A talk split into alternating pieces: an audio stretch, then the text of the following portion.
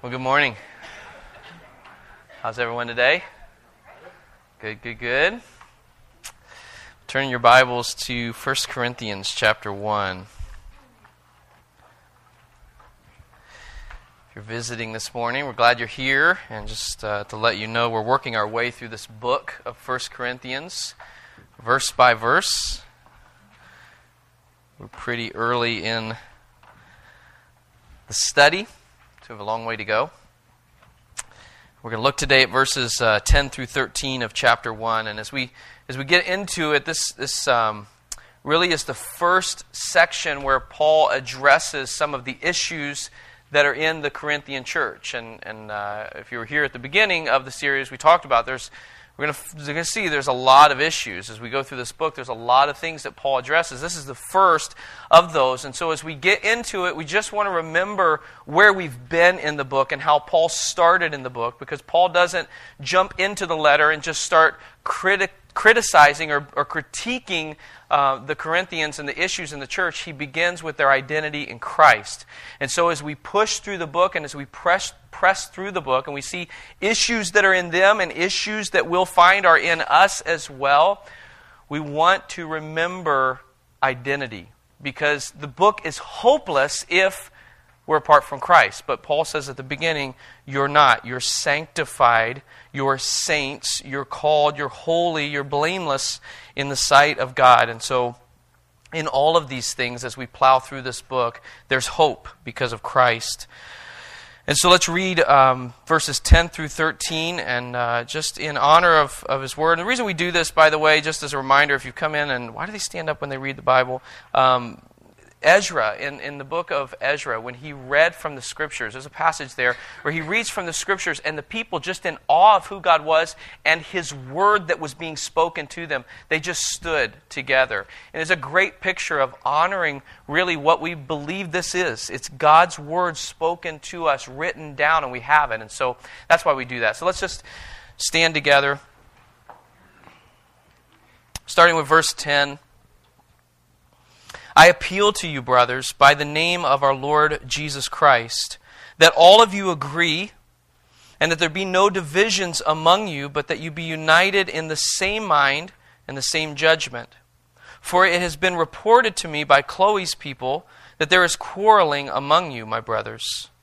What I mean is that each one of you says, I follow Paul, or I follow Apollos, or I follow Cephas, or I follow Christ. Is Christ divided? Was Paul crucified for you, or were you baptized in the name of Paul? Father, thank you so much for your word. God, thank you so much for your grace. Thank you so much for the gospel. And even as we've just mentioned before we even get into this passage, there's hope in you, Christ. You have renewed us. If we are in you, we are clean. We are a new creation. We have a new identity. And so we praise you that there's hope.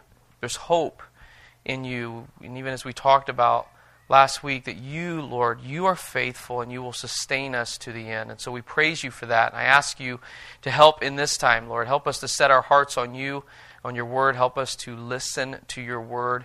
God, convict us and change us by it. In Christ's name, amen. Go ahead and have a seat.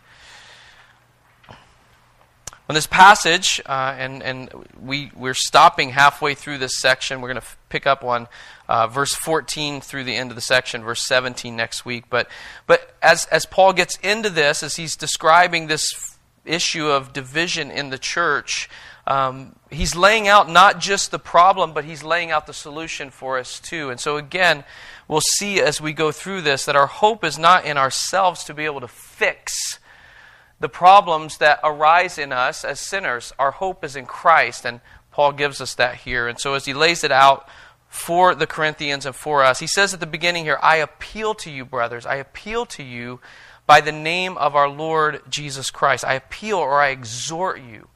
It has this idea of coming alongside of someone to help them. And that's, that's Paul's uh, plea with them here is I'm urging you, I'm pleading you as a brother who just wants to come alongside of you and show you this isn't right. This, the way you're living isn't right. You are sanctified, you're holy, you're blameless in the sight of God. This is your identity, but you're not living in your identity. You're living another way that displeases God. And if I could just come alongside of you, walk with you, brother, sister, to help you in that. That's, that's how Paul begins to address that. He's appealing to them as brothers, which again is just a beautiful reminder for them. Remember, you're in Christ. You're in Christ. You're my brother in Christ. He's addressing their quarreling, their division, their divisiveness. Many issues in the Corinthian church that, that Paul's going to address, but the first area that he addresses is their division. There's no doubt that any of us would say that um, division quarreling is a part of life, right? I mean, from, from childhood. Kids argue, they, they quarrel, they fight, they, they're divided over the simplest, silliest of things, like birthday party balloons. I mean, just simple things. I, you know, I don't want to go into like a doctrine of balloons or anything. I, I hate balloons, okay? It's just very revealing of the heart of a child. It's just simple things. It's just rubber and air. And it can cause quarrels. But as adults, we're no different.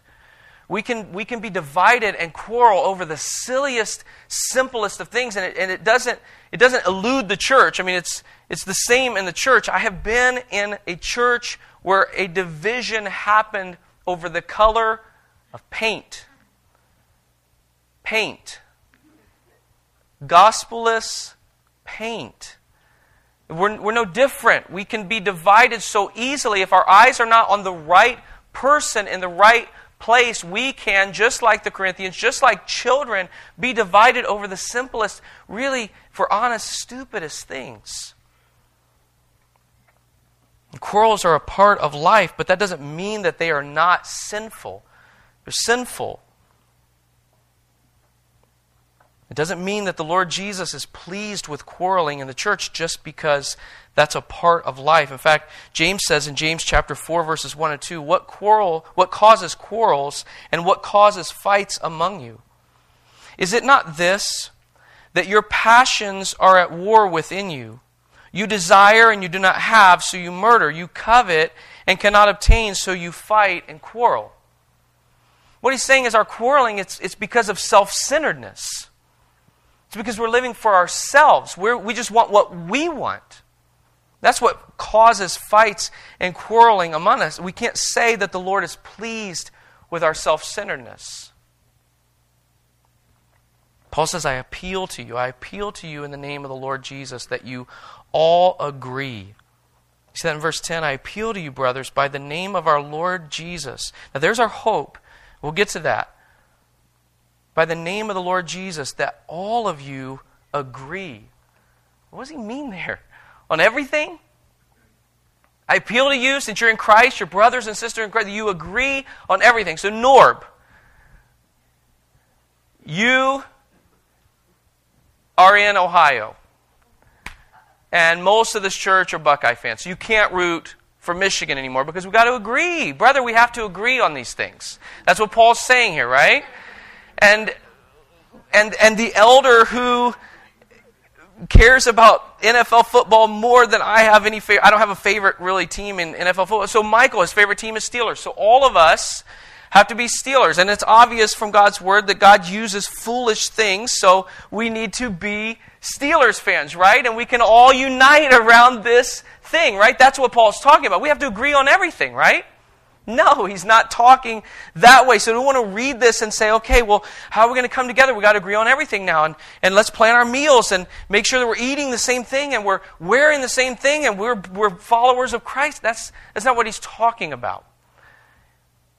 Brothers, by the name of our Lord Jesus Christ, I appeal that you all agree. When he talks about that, he's talking about doctrine. He's talking about biblical teaching. The phrase is literally, I appeal to all of you that you speak the same thing. That's what it literally means. I appeal to you that you speak the same thing. His desire is that they would speak out of one mouth when it comes to what they believe. When it comes to the things that they hold to, the things that we hold to, that they would agree, that there would be agreement, that there would be unity in them. That may sound more impossible to you than, than finding agreement on a football team. But that's the Lord's desire for us. Is that as a body we would agree, we would agree when it comes to Him, when it comes to the things of Him, when it comes to biblical teaching and doctrine. Paul says to the Galatians in chapter 1, verses 6 through 8, I'm astonished that you are so quickly deserting him who called you in the grace of Christ and are turning to a different gospel. Not that there is another one, but there are some who trouble you and want to distort the gospel of Christ. But even if we or an angel from heaven should preach to you a gospel contrary to the one we preach to you, let him be accursed. Paul, in the midst of that, says, I'm surprised that you would turn and believe this other teaching. Not that there is another gospel, not that there is another option. This is it. This is the one. This is all you have. And so, even if someone were to come, even if an angel were to come and teach you something different than the gospel we proclaimed to you in the beginning, let him be accursed.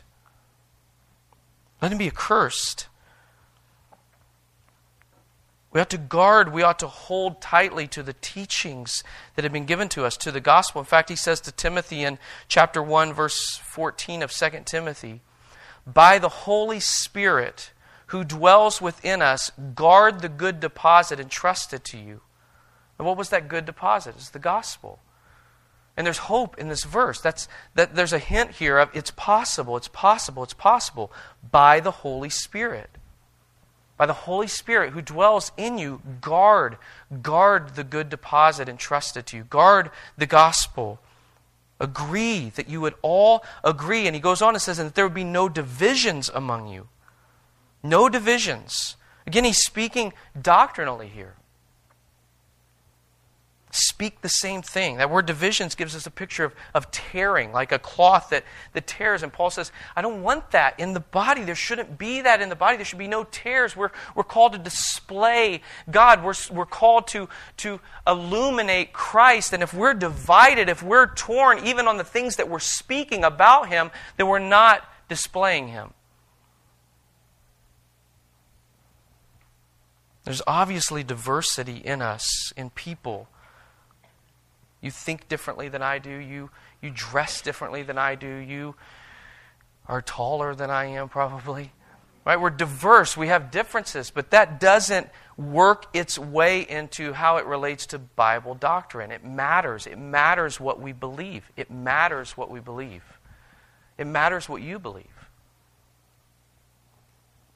There is one exception two divisions in the church that Paul refers to later in the book of 1 Corinthians chapter 11 verses 18 and 19 where he says, "For in the first place when you come together as a church, I hear that there are divisions among you. And I believe it in part. For there must be factions among you in order that those who are genuine among you may be recognized." So Paul knows that in a sense there's going to be divisions, but you don't want to be a part of those divisions on the wrong side.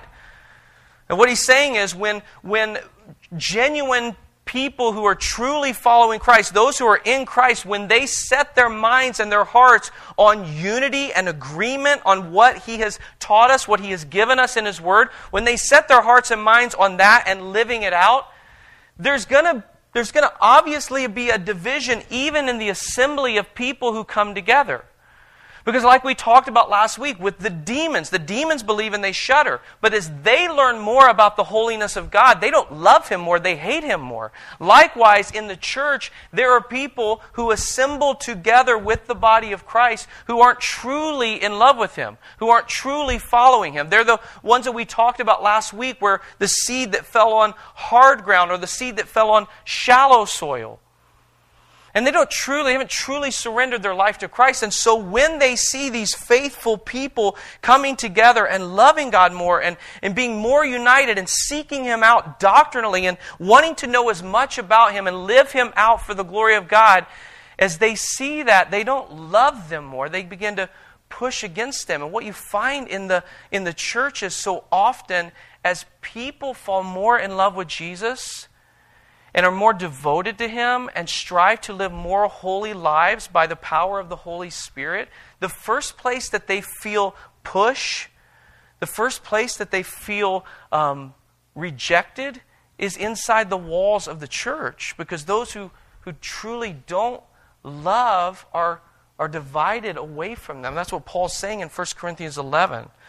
But you don't want to be a part of the wrong side of that. And the Lord's desire for those who are in Christ, those who are truly a part of His church, His children, is unity.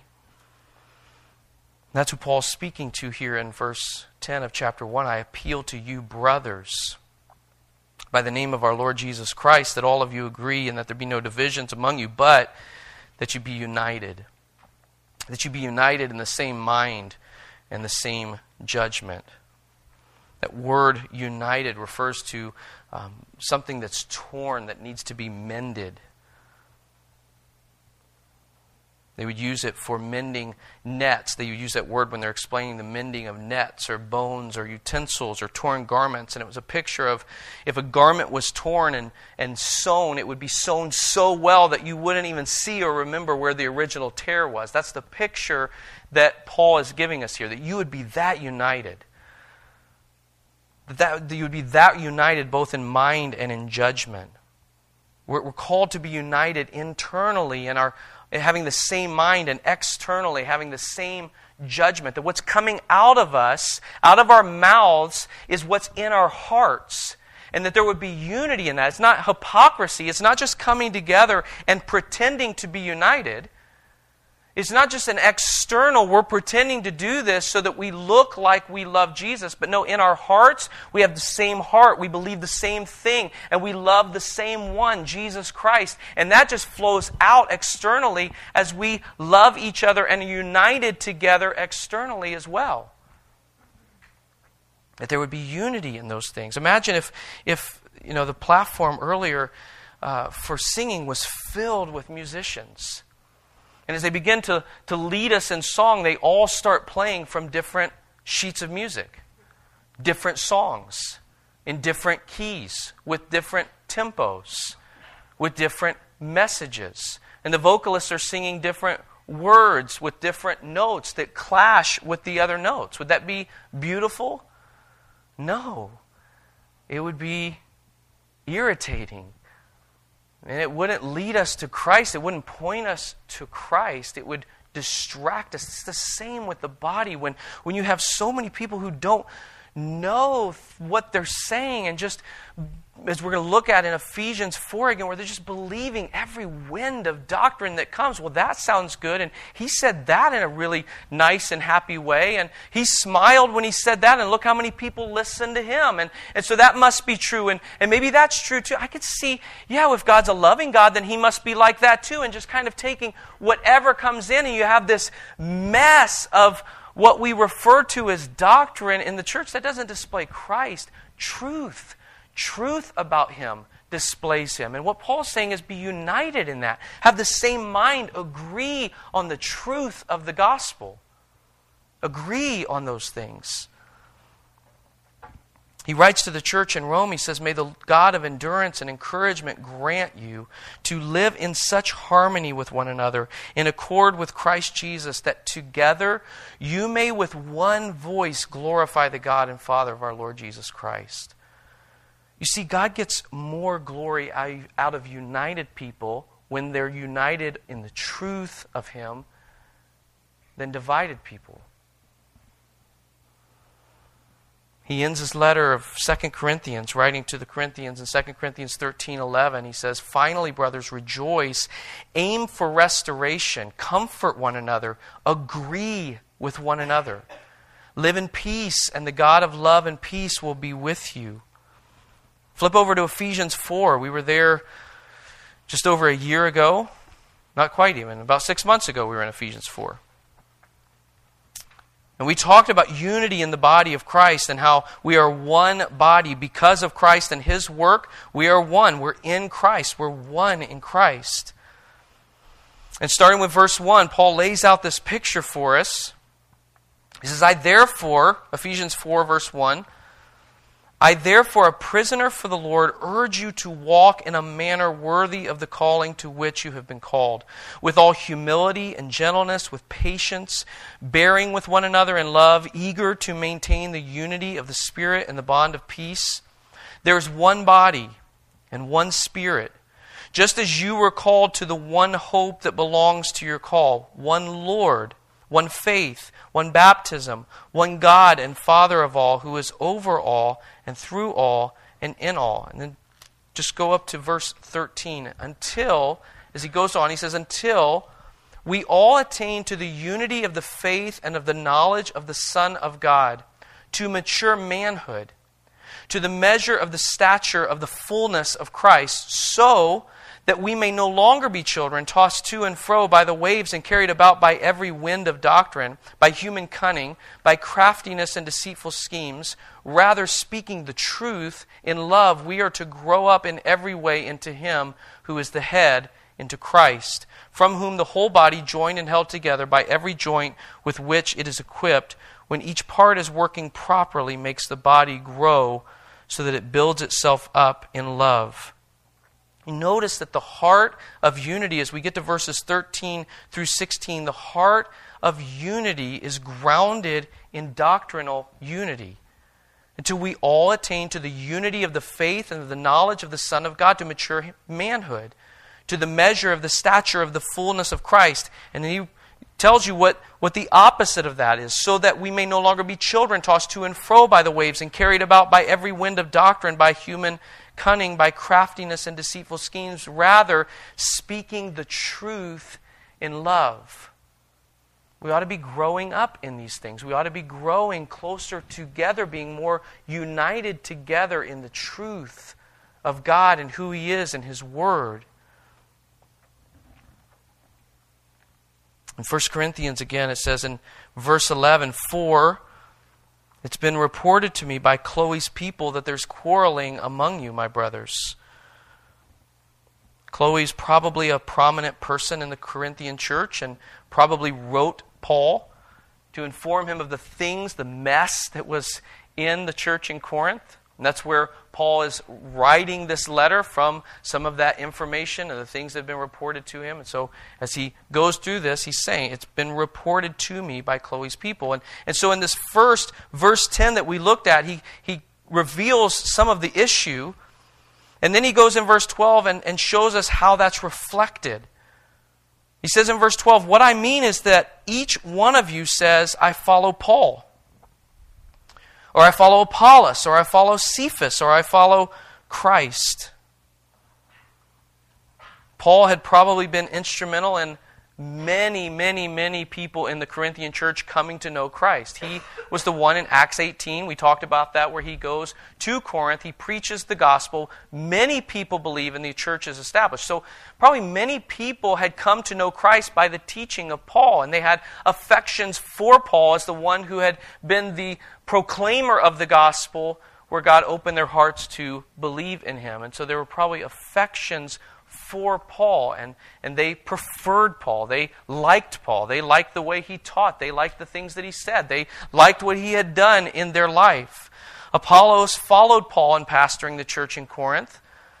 He came from an excellent school. He was bright, dynamic, intellectual. Uh, Acts 18 24 says he was an eloquent man, competent in the scriptures. So, probably there's some people who, who think, man, I like the way Apollos explains the scriptures. I like the way he teaches us, and I prefer him. I'm a follower of Apollos. You follow Paul, but I follow Apollos, and I like what he says better than what Paul says. And then some of the people there were probably Jews in the church who had been saved under the ministry of Peter. Cephas is Aramaic for Peter. And so you've got this group who, who their affections are more for Peter and what he had done, what the Lord had done through him in their lives. And so they're, no, I'm, this is a group that we follow Peter. And you guys, you follow Paul and Apollos, but we like Peter and we're going to follow Peter. And then there's this group that says, I follow Christ. It's like, ah, oh, right, that's the group I'm going to be in. That's the group I would be in. If, no, it's not good either. Paul refers to it negatively. And they're probably the most pious and self righteous of any of the groups, thinking that they had a claim on Christ. They were right. Maybe, like many Christ only groups today, they felt like they didn't have a need for human instruction. Alistair Begg, when referring to this group, says, I think this group is comprised by those who say, We're not in any part. We've got no time for men, no time for leaders. We are not in the Paul one. We're not in the Peter one, the Apollos one. We're in none of them. We take our instruction directly from headquarters. We are the Christ party.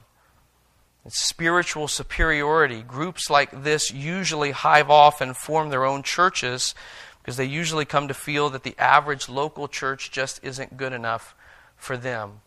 They were elitists saying, taking claim to themselves as those only who had a hold on Christ. Paul addresses this, and verse 13, he says, Is Christ divided? Is Christ divided? This is crucial. If you are in Christ, if you're in Christ and Christ is not divided, then why are you not seeking unity in truth? Christ is not divided and we say we're in Christ, so how can we how can we be divided in this group and this group and this group and this group and this group? Christ is not divided, and you're in Christ. Seek unity in Him. Seek unity and truth in Him. If your identity is in Christ, and He's already said your identity is in Christ, if your identity is in Him, then reflect it as the body, is what Paul is saying. Was, was Paul crucified for you, he says. How can we follow people in a way that divides us and makes us a bad display of the one who died for us? How can we be so segregated and say, no, he's right, and, and I'm just going to follow him, and I've taken my eyes off of Christ. I'm following this person because I like the things that they're saying, and I like the way that they're saying it. Did they die for you, Paul says? Were they crucified? Was I, Paul says to them, was I, was I crucified for you? How can you be divided and take your eyes off of the one who died for you? Our lives and our unity should be for Christ and as a result of Christ who was crucified for us. 30 says, Were you baptized in the name of Paul? When you were baptized, did you do that in the name of Paul? Did you do that with affections for Paul to display Paul? Baptism is a display. It's a, it's a picture, Paul says in Romans 6, of, of, of what God has done in us. And as we go under the water, it's this display of we're dying to ourselves. And as we come up, we're rising to new life in Christ. We have a new identity. And it's a display of that. We're going to get to see that this afternoon as we have people from the, from the body who are being uh, baptized this afternoon. And it's a display of that, saying to those before them, I'm dying to myself and I'm living for Christ. Paul's saying, Did you say that about me? Was that a display of me? No. It's Christ. He died for you. Paul is pointing to the absurdity, the absurdity of divisions in light of the truth of the gospel. In light of the truth of the gospel, we ought to be united. We ought to agree. We have Christ, we have the Spirit. And so, what's the solution to these things? What's the solution to such division? How do we guard against that kind of division in Cornerstone? Three things that I want to mention. Number one is follow Jesus. Follow Jesus. James 4, verses 1 and 2 that we talked about earlier, it says that it's self centeredness that leads to this kind of division. It's when I begin to live for myself. It's when I begin to think that I'm following me and living for me. And even though I wouldn't verbalize that or not, if my heart and my attention and my affections is more me than it is Christ, if I've taken my eyes off of Christ and on what He's told me to do, and I'm living for myself, then I'm not going to agree because guess what? Nobody else wants to live for me. so, how can I agree if I'm living for myself. So follow Jesus, love Jesus, obey Jesus. Paul's showing how absurd it is that, that they're following men because Christ is all, not men. As we looked at Ephesians 4:13, just to read that verse to you again, until we all attain to the unity of the faith and of the knowledge of the Son of God, to mature manhood, to the measure of the stature of the fullness of Christ. What's the goal in doctrinal unity and maturity? Christ. He's the mature man. That's what Paul's saying in there. That we would continue to grow. We would continue to grow. We would continue to mature. We would continue to mature until we all attain to the measure of Christ because he's the mature man. So follow Christ. Set your heart and your mind on Christ. Number two, love God's word. Love God's word. We're so prone to this kind of division when we simply find and follow our favorite preachers and listen to their sermons instead of or in place of spending time reading and listening to and studying and meditating on the Word of God. Now, don't hear me wrong in this point. You should listen to good preaching. Please don't like love bad preaching.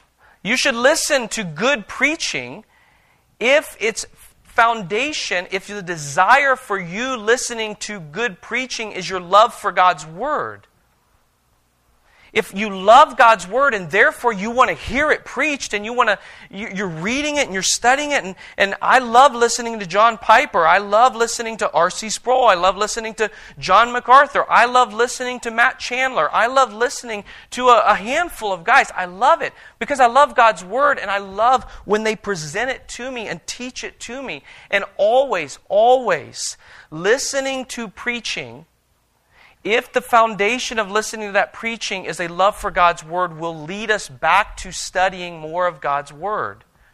But if I'm using it as an excuse for my time with the Lord,